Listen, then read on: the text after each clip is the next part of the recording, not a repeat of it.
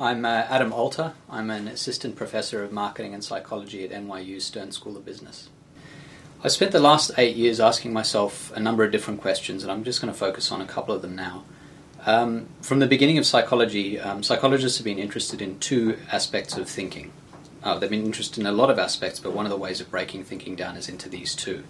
Um, the first is to look at the content of our thoughts or our cognitions. So, what is the stuff that we're thinking about? And that goes all the way back to the 1800s with uh, the introspectionists. They were interested in looking at what people were actually thinking about when they were introspecting. And that's carried through right through, uh, through psychology from the 1800s to today. Another aspect that's only been studied much more recently, which has formed the basis for a lot of my research now, is to look at not what people are thinking, but how that experience is for them. What is it like to think about these things? Um, that topic is known as metacognition, and it's basically the idea that when we have any thoughts, not only do we have those thoughts, but there's an overlaid experience of how it feels to have those thoughts. Is it easy to generate those thoughts? Is it difficult to process them? Um, do we feel like we understand what we're thinking about well? Do we think we understand it poorly? And I'll give you a couple of examples of this. So, the basic idea here is that when you have a thought, any thought, it falls along a continuum from fluent to disfluent. A fluent thought is one that feels subjectively easy to have. So when you speak English and you come across a, a, common English name like John or Tom or Ted, it's very, very easy to process that name. There's no difficulty in reading the name and in making sense of the name. At the other end of the spectrum, you might come across a foreign name or a novel name that you've never seen before, or perhaps a name that you've seen before but spelled very differently. In that case, it's going to be much more difficult to process the name, and then it'll be disfluent or subjectively difficult to process it'll feel more difficult to process. So there's not only the content, what the name happens to be, and what it's like to store that information, but also what it's like to have the thoughts of processing the name, of making sense of the name. So this is a topic that I've been very interested in, and I've been interested in the concept of fluency and how that might affect a whole lot of different judgments that we make and, and the way we process the world. So the, the most basic effects in fluency research are pretty straightforward, and the idea is that when something is fluent, you feel differently about it from how you would feel if it were more difficult to process. I'll give you a few examples from my own research. Uh, the first is to look at how people feel about others. When you meet someone for the first time, if they're a stranger, does the ease with which you can pronounce their name influence how you feel about them? And we've shown, for example, in some studies that if you look at lawyers who join law firms, they tend to ascend up the legal hierarchy much more quickly when their names are easy to pronounce or process. And that's independent of a whole lot of other factors like how foreign the name is. So even if you look at, at white American male names, you find that the ones that are easier to pronounce, there tends to be a relationship where they tend to progress up the hierarchy more quickly. So there are a lot of reasons why that might be. The basic idea is that people feel more positive about stuff that's easy to process. When you meet someone whose name you can pronounce easily, you feel a little bit more positive about that person. So there's a halo. Um, another interpretation that's possible is that when you are trying to decide among a couple of different people who you'll work with on a team, you just generally prefer the person whose name is easy to pronounce. That ends up being a tiebreaker for you. So that's one effect. Uh, we've also looked at the effect of this fluency phenomenon on stocks in the stock market. And we've shown, for example, that when a, a stock first comes out on the market, people don't really know what to make of that stock. But if you look at the performance of the stock over the first day or week after it's come out on the market, you can predict its performance pretty well by looking at how easy it is to pronounce its name. And again, that's controlling for all sorts of other factors like which industry the stock's from, the size of the company. It seems that there's a halo that stocks acquire when the names easy, when the company name is easy to pronounce. Uh, we have also shown the same effect look when you look at the ticker codes of the stock. So stocks get assigned a three or four letter or sometimes one or two letter ticker code and according to the rules of English, some of those just happen to be pronounceable, and some of them happen not to be pronounceable. And if you look at the codes that are pronounceable, like um, BRI would be bri, it's, it's not an English word, but it's pronounceable, whereas BRK would be unpronounceable according to the rules of English grammar. And uh, the stocks that are pronounceable tend to do better when they first enter the market. Uh, we've shown that effect in a whole lot of other different domains as well. We've looked at morality, if you present the same information in a format that's difficult to read, either because the font that you've chosen is complex uh, or because you put the font against a background that isn't very highly contrasting or contrastive against that font, you find that people think that that moral transgression they're reading is worse. By struggling to read the transgression, they basically assume that the transgression is worse. Somehow that ends up affecting or colouring how they feel about the transgression. If it's much easier to pr- process, if they can read it more easily, they tend to feel not quite as negative about the, the transgression. So this this fluency principle has a whole lot of direct influences. When something is fluent, we seem to like it more, we, we like people more, we feel more positively about them, um, we judge a moral transgression more positively, we like financial stocks more or think they'll be more valuable. We've shown the same effect, and other researchers have so, shown the same effect in other domains as well. So that's the, the very beginning of fluency research. It's pretty simple stuff. But we delved a little bit deeper, and what we've been interested in for maybe the last four or five years is looking at whether you're not just changing the direct relationship between what it feels like to process some, something and then the judgments you form, but also whether that experience of processing it either fluently or disfluently, with ease or with difficulty, ends up changing the, the cognitive operations that you perform on the target. So, what I mean by that is um, when something is difficult, that should act as a metacognitive alarm or a signal that you don't understand it as well as you perhaps should. And so, we've given people a, a number of different tasks there's a, a famous task called the cognitive reflection test, and this test has three different uh, questions, and each of the questions lures you into giving the wrong response because the intuitive response is actually incorrect. So, an example of this is when you add the cost of a bat and a ball together, the sum of those two is worth a dollar and ten cents, and the bat costs a dollar more than the ball. How much does the ball cost? So it's a very simple question. Anyone with basic arithmetic skills can answer it. And what happens is, for some reason, um, the first and intuitive response is that, well, I guess the bat must be a dollar, the ball must be 10 cents, that adds to a dollar 10, that seems about right. But of course, the difference between a dollar and 10 cents is 90 cents, not a dollar. So the correct answer is that the bat is worth a dollar 5 cents, the ball is worth 5 cents. They add to a dollar 10, and the difference between them is a dollar. And people generally struggle with these questions. They're lured in, they give their intuitive response, and they're incorrect. But if you present the questions in a font that's a little bit more difficult to read, we found that you can increase their accuracy pretty dramatically. They make fewer of those intuitive responses. They take the time to reconsider their initial responses. They assume that the task is more difficult. They have a bit less confidence in their initial response, and so they tend to do a little bit better at the task. Um, the same is true when you ask them to complete uh, syllogism questions, logical syllogisms. Um, any questions that ask you to, to think more deeply about a particular topic, where thinking more deeply will lead you to the, the right answer more often, we've shown that with disfluency, people are more likely to do that. We, we've shown the same effect in a number of other domains as well. When you look at persuasion, people can either process the information very deeply. So if you give them a review of a new MP3 player or a new phone, they can either process that very superficially by just looking at which brand of phone we're talking about or MP3 player um, and some other superficial cues that they might get. For example, is the person who's telling them this information, does this person seem like they know what they're talking about? Or they can process the content of the review, which takes a little bit more effort. And we've shown again when the review is a little bit more disfluent, people pay more attention to the content. They're willing to take the time to process it more deeply before they form a judgment. So you can influence the way people process information by presenting it in a disfluent format, making it more difficult to read or process. Um, we've shown the same thing with a different dimension. So, another thing that happens when something is disfluent is it seems psychologically more remote from you, it feels farther away from you. So, um, if you imagine trying to remember something, if it feels more difficult to remember, you'll assume that it happened longer ago, that it's further from where you are today. The same thing is, is true if you're looking at something and you're trying to judge its physical distance. If it's fuzzy or difficult to perceive, you might assume that it's farther away. And so we've shown that people make these distance judgments based on how easy it is to process the information.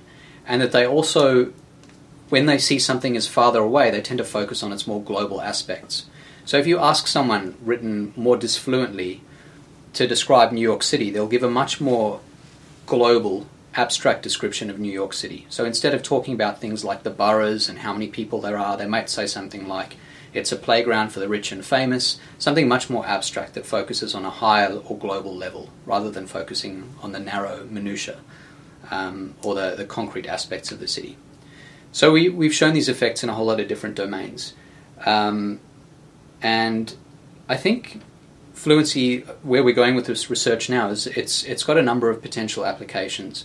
I think um, one thing that tends to happen, which we've shown in some other research, is when something feels fluent, you assume you understand it really well, and that can be a trap, as we, we saw with that cognitive reflection test, the bat and the ball question. So um, there's a, a, phenomenon known as the illusion of explanatory depth, and the idea is um, there are certain things that we assume, certain mechanical processes that we assume we understand much better than we do. So if you ask someone, how well can you explain on a scale from 1 not very well to 10 very, very well, how a bicycle works. And we all know what a bicycle is. We've all used a bicycle. We've ridden bicycles, and we, we have a basic sense of what the components of a bicycle are. There are a couple of wheels, pedals, handlebars, and people will say with great confidence uh, between an 8 and a 10 out of 10. I know pretty well how to describe how a bicycle works. But then if you press them and you say, okay, well, what can you tell me about how a bicycle works? It turns out that they very, very quickly realize that they're not actually sure how the bicycle works. They know to a point. They know about these different components, but not really how they interact. That happens with a whole lot of mechanical processes and some natural ones as well. If you ask people about how an earthquake occurs, everyone knows that there's something to do with plates and they, they move against one another and that there's some tension that's released in the form of an earthquake, but they don't, when pressed, know that much about why this happens. So, this illusion of explanatory depth is, is pretty pervasive. And one reason we think this happens is because people ask themselves the wrong question. And that metacognitive experience that you get from asking the question at the wrong level gives you the sense that you understand the question better than you do. So when I say, How well can you explain how a bicycle works? instead of thinking, Do I know how the chain and how the pedals work together? you ask yourself a different question, which comes very easily. How familiar is a bicycle? How much do I know about it? Can I name the parts of the bicycle? Have I ridden a bicycle before? Those answers give you the sense that you understand the true question better than you actually do. And so, again, fluency is sort of the lure there. It's so easy to generate some knowledge about a bicycle that you end up thinking that you understand how it actually functions better than you do. So, I think that's another application of fluency, and it shows another domain where fluency can be dangerous and where disfluency is a better guide to how much we actually uh, know. I think with computers, and, and really, with any topic, what you need is to have that superficial knowledge that you consult. And once you consult that superficial knowledge and you have a sense that you know something about the topic, that's when you get the illusion of explanatory depth. You don't get it when you have absolutely no idea or when the, the process is opaque. So I have no idea how a computer works, really. I don't know that much about it. Therefore, I'm unlikely to say, yes, I understand it, because I, I don't have any real superficial knowledge that I can hang my hat on. Whereas when I'm asked about a bicycle or how a toilet flush works or how a sewing machine works, I know enough about those processes. There's enough concrete stuff there for me to latch onto to feel that sense that I understand how it works. Um, I'm unlikely to feel the same thing about a process that's either opaque or technical. And we also think that there might be a case there where you might get an illusion of explanatory shallowness, which is the reverse. So it's also possible that because that it seems like a domain that's obscure, that is is maybe too technical for you to know anything about, you'll have the sense that you know absolutely nothing about it. That's kind of what happened with me when you asked me about a computer. I think I probably know more than I think I do, but it seems arcane and it seems like something that's a bit remote from what I'm used to talking about. So there may then be an illusion of explanatory shallowness where once you press me, I actually know more than I thought I knew. So that's possible with uh, with cases like computers or, or digital uh, digital processes and, and things that aren't so concrete, I think you might get that reverse effect. It's something that we've looked at in the lab or looked for in the lab and we haven't been able to find, but I think you may have just hit on uh, one case where that might happen. Staying on the illusion of explanatory depth, one of the applications there is actually in politics. So when you ask people how well they understand what distinguishes two candidates, this particularly happens when you're dealing at the primary level before the main election you'll find that people say, I understand the difference between the candidates pretty well. They have this sense that they know their candidates, they know a little bit about them. And when you say, okay, can you explain the differences between the candidates to me? They tend to then that leads them to a point where they can't do that. They're surprised by how little they actually know and how little they know that will distinguish the candidates. And that's interesting and I think quite important because democracy rests on the idea that we're able to express our preferences if your preferences that you're expressing aren't well grounded and they don't actually represent what you truly want, then the whole thing kind of breaks down. I think that's true um, with with uh, a lot of political decision making. But people get into the point where they are absolutely sure about one candidate, that the candidate represents exactly what they want and what they hope for. But when you press them, they actually have no idea. And they end up making the decision because the candidate looks more competent. There's a lot of research showing that. Or the candidate looks more intelligent or is just more likable. But those features don't predict policy decisions necessarily. And so they end up making decisions based on the wrong sorts of information. I think socially this stuff is very important as well. I think when you feel disfluency, it makes you feel a distance from the target. We've shown this effect with the lawyers, that lawyers are just judged more, more harshly. We've shown the effect with politicians as well. If you say to someone, here are two politicians, how would you judge these two? You often find that the, the difference, that you get uh, more votes for having the, the simpler name. Um, so I think this might explain to a large extent prejudice and stereotyping. I think a lot of what you find there is grounded in disfluency, that there's a form of social disfluency. When you feel that something is foreign or different or unfamiliar, when it's harder to process or make sense of that person or that target, you end up feeling more negative about them. And I think that predicts quite a few social dilemmas. And the, some of the prejudice could be grounded in this, the sense of disfluency because it leads to a, a lower evaluation. So I think that's true. I also think disfluency is critical to communication. So, one very in- interesting phenomenon that you find is when people send emails to one another, there's an assumption that sarcasm carries through, and that if you're being sarcastic, that other people will understand what you're saying. But of course, when you receive an email, all of the cues that the person imagines are being transferred aren't being transferred. It's a much more narrow band of information than people think they're transferring. So sarcasm ends up working very well in person, but much more poorly across email or over, text messages or electronically or otherwise. It doesn't work quite as well as it does in person. Um, another way of, of showing this effect is when you ask people to clap happy birthday. If you clap the rhythm of happy birthday and then ask people to, to do that in front of someone who doesn't know that that's what they're clapping, you say to them, How likely do you think it is that this person knows that what you're clapping is happy birthday? People, as they're clapping happy birthday, in their heads they're humming it to themselves. And so they imagine the other person has a lot of that information, that it's totally obvious. And it turns out not to be. Very few people, when they hear you clapping happy birthday, think happy birthday. They think of all sorts of other songs, they rattle, their, they rattle through trying to come up with as many options as possible. Some of them get the right answer, but it's a lot more difficult for the receiver to make sense of that information. I think a lot of that is about the discrepancy in fluency for you and for the other person. So as I'm clapping happy birthday, that's it's really really fluent for me that that's happy birthday. It feels easy to simulate happy birthday in my head. I can hear it happening. And I transfer that over and assume that that's going to be the case for the other person. Whereas for that person, it's actually a very difficult task. The, there's a lot of disfluency there. They have to rack their minds trying to go through all the alternative songs that it could be. So I think a lot of miscommunication is predicted by this stuff. Um, and a fourth domain is uh, one of the big problems now is that people disclose information too readily. They do this especially on the internet. We're not very well designed to assess how trustworthy sources are over the internet because a lot of the cues that humans have learned to use over the years to judge trustworthiness are completely absent when we're talking about online interactions. So I, I might see the VeriSign logo, which suggests that I should share my credit card, but I also don't really know where else that information is going. And so we, we're very willing to share this sort of information on the internet. And I think disfluency is one cue that might slow us down and it, disfluency in a number of experiments has been shown to lead to a greater perception of risk.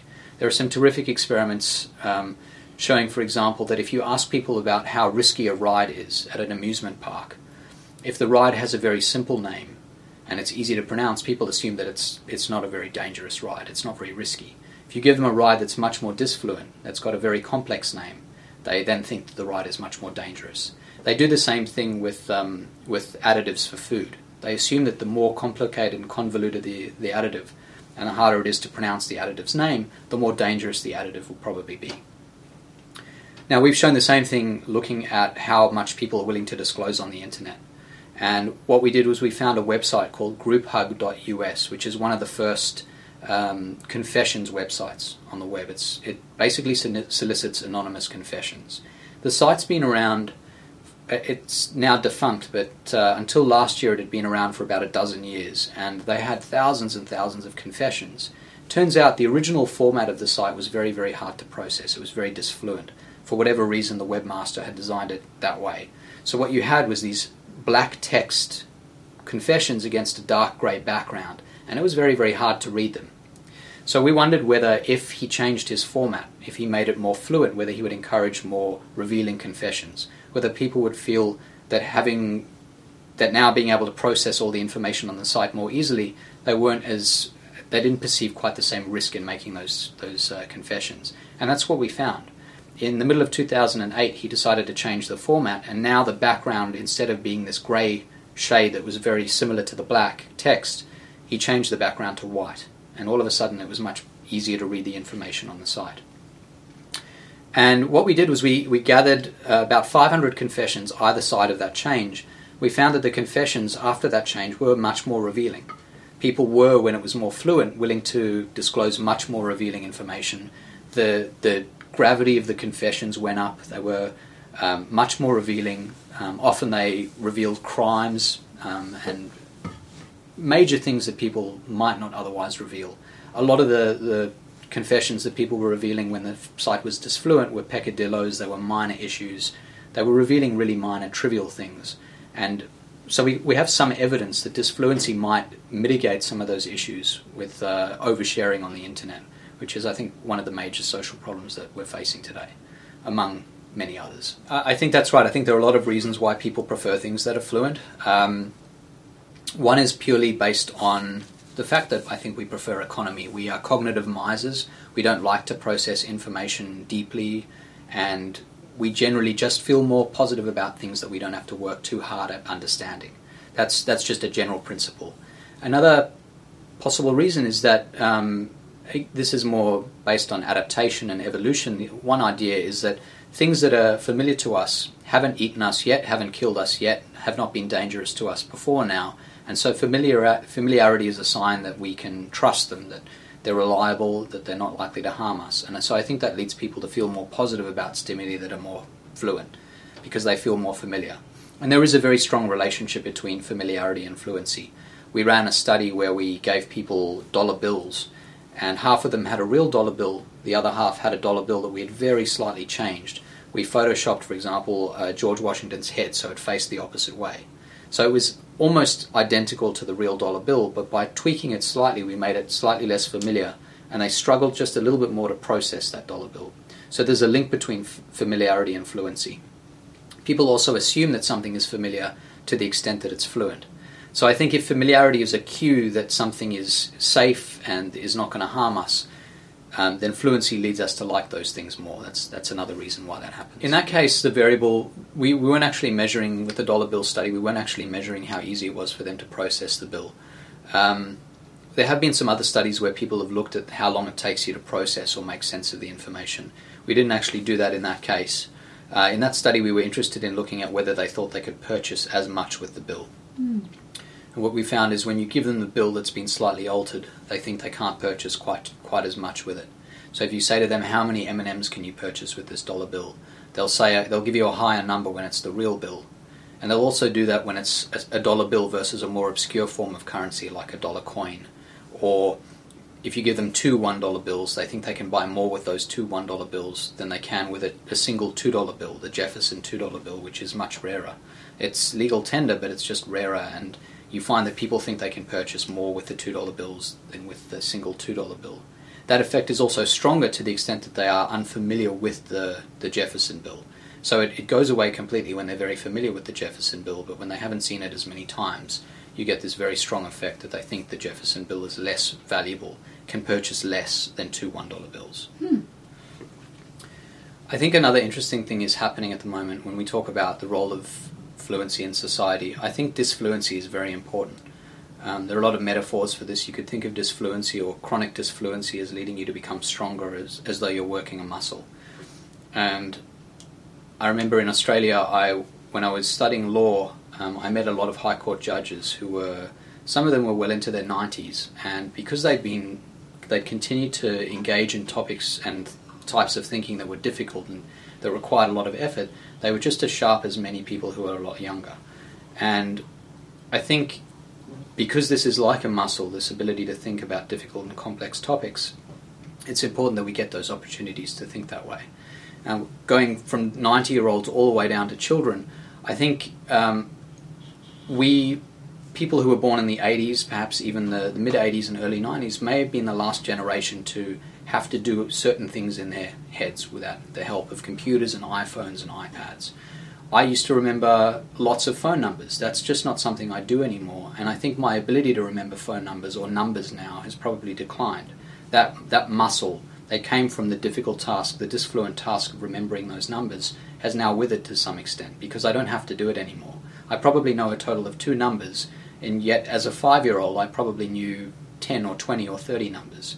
Um, so I think there are a lot of tasks. That's obviously not the only one. Um, you've got calculation, simple calculation. We do very little arithmetic now. Um, we pick up our iPhones, we hit the calculator button, and we do that instantly without having to think about it. I think that's another muscle, cognitive muscle, that's withering a little bit. Now, that's for me, these muscles have withered because I'm not using them as much. But there are kids now who are being born who may never ever get to exercise those muscles. So they don't even have a chance to atrophy because they were never built up in the first place.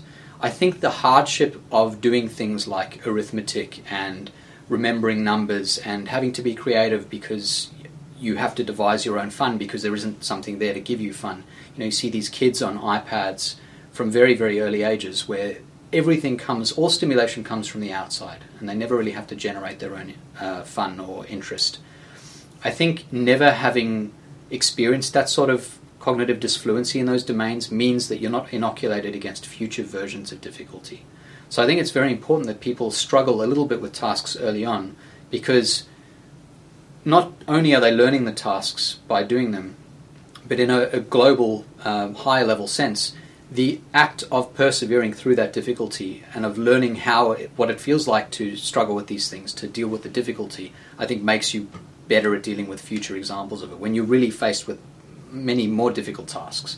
So, as a kid, it was hard for me to remember numbers and it was hard for me to learn the alphabet, but by going through that experience, that difficulty then made it easier for me to then deal with more difficult experiences later on when I studied more difficult math and when I studied more difficult psychology and, and other things that I was studying. So I think that those early experiences of difficulty are very important because they prepare you for later experiences. And by not having that inoculation early on, by having experienced some difficulty earlier on, I think we're less prepared for, for major difficulties later on. And I think there's a chance, and this is conjecture, there's not a lot of research on it, although it's something I'm looking a little at a little bit now, I think to some extent people without that inoculation are generally becoming more poorly prepared for difficulty later. I think when you're faced with a cognitive challenge, part of dealing with a cognitive challenge is with the subject matter. What is how much do I know about this issue? Have I had experience in the issue before? But I think another part of it is knowing what it means to struggle, to have difficulty, to deal with a cognitive problem that you haven't faced before and how to work through it. Um, and I think that meta sense, that metacognitive difficulty or the meta difficulty that is laid over that experience is something that you have to learn. And not only learn, but perhaps experience over and over again so that you become better at it. And I think there's less and less of that now, or at least certain kinds of tasks now uh, are not present. And so we don't have those same experiences that we once had. And we're not being as well. Part of the point is that you can Google things, and that's great. And a lot of things you just don't have to do. It's it's not about the importance of remembering phone numbers. It's not like I'm, I'm, not suggesting that you'll end up in the wilderness one day and you'll need to remember these phone numbers and so you're in trouble. It's more about the carryover of what it was like to remember those numbers and how that influences your ability to reason through other tasks that have nothing to do with Google, where Google can't help you. Novel reasoning tasks, not, not just fact based things like Google, but say you're in a really difficult situation and you need to be creative to work your way out of the situation. Um, it can be a survival based situation, it can be a novel moral problem that you've never encountered before. Part of being able to reason through these things is having is knowing how and being motivated to deal with the issue, to work through it to the point where you come up with a decent solution. And I think having gone through those more difficult experiences earlier on prepares you for this new experience where it's possibly more important. There is no way out. You really need to reason your way through it, and you're going to be better equipped to do that if you've had to do it in the past. So it's the carryover of that skill to completely new domains that I think we're losing. Do you know what I mean? Not at all. I think this is part of the lure of it that there's nothing better than having all this stuff automatized.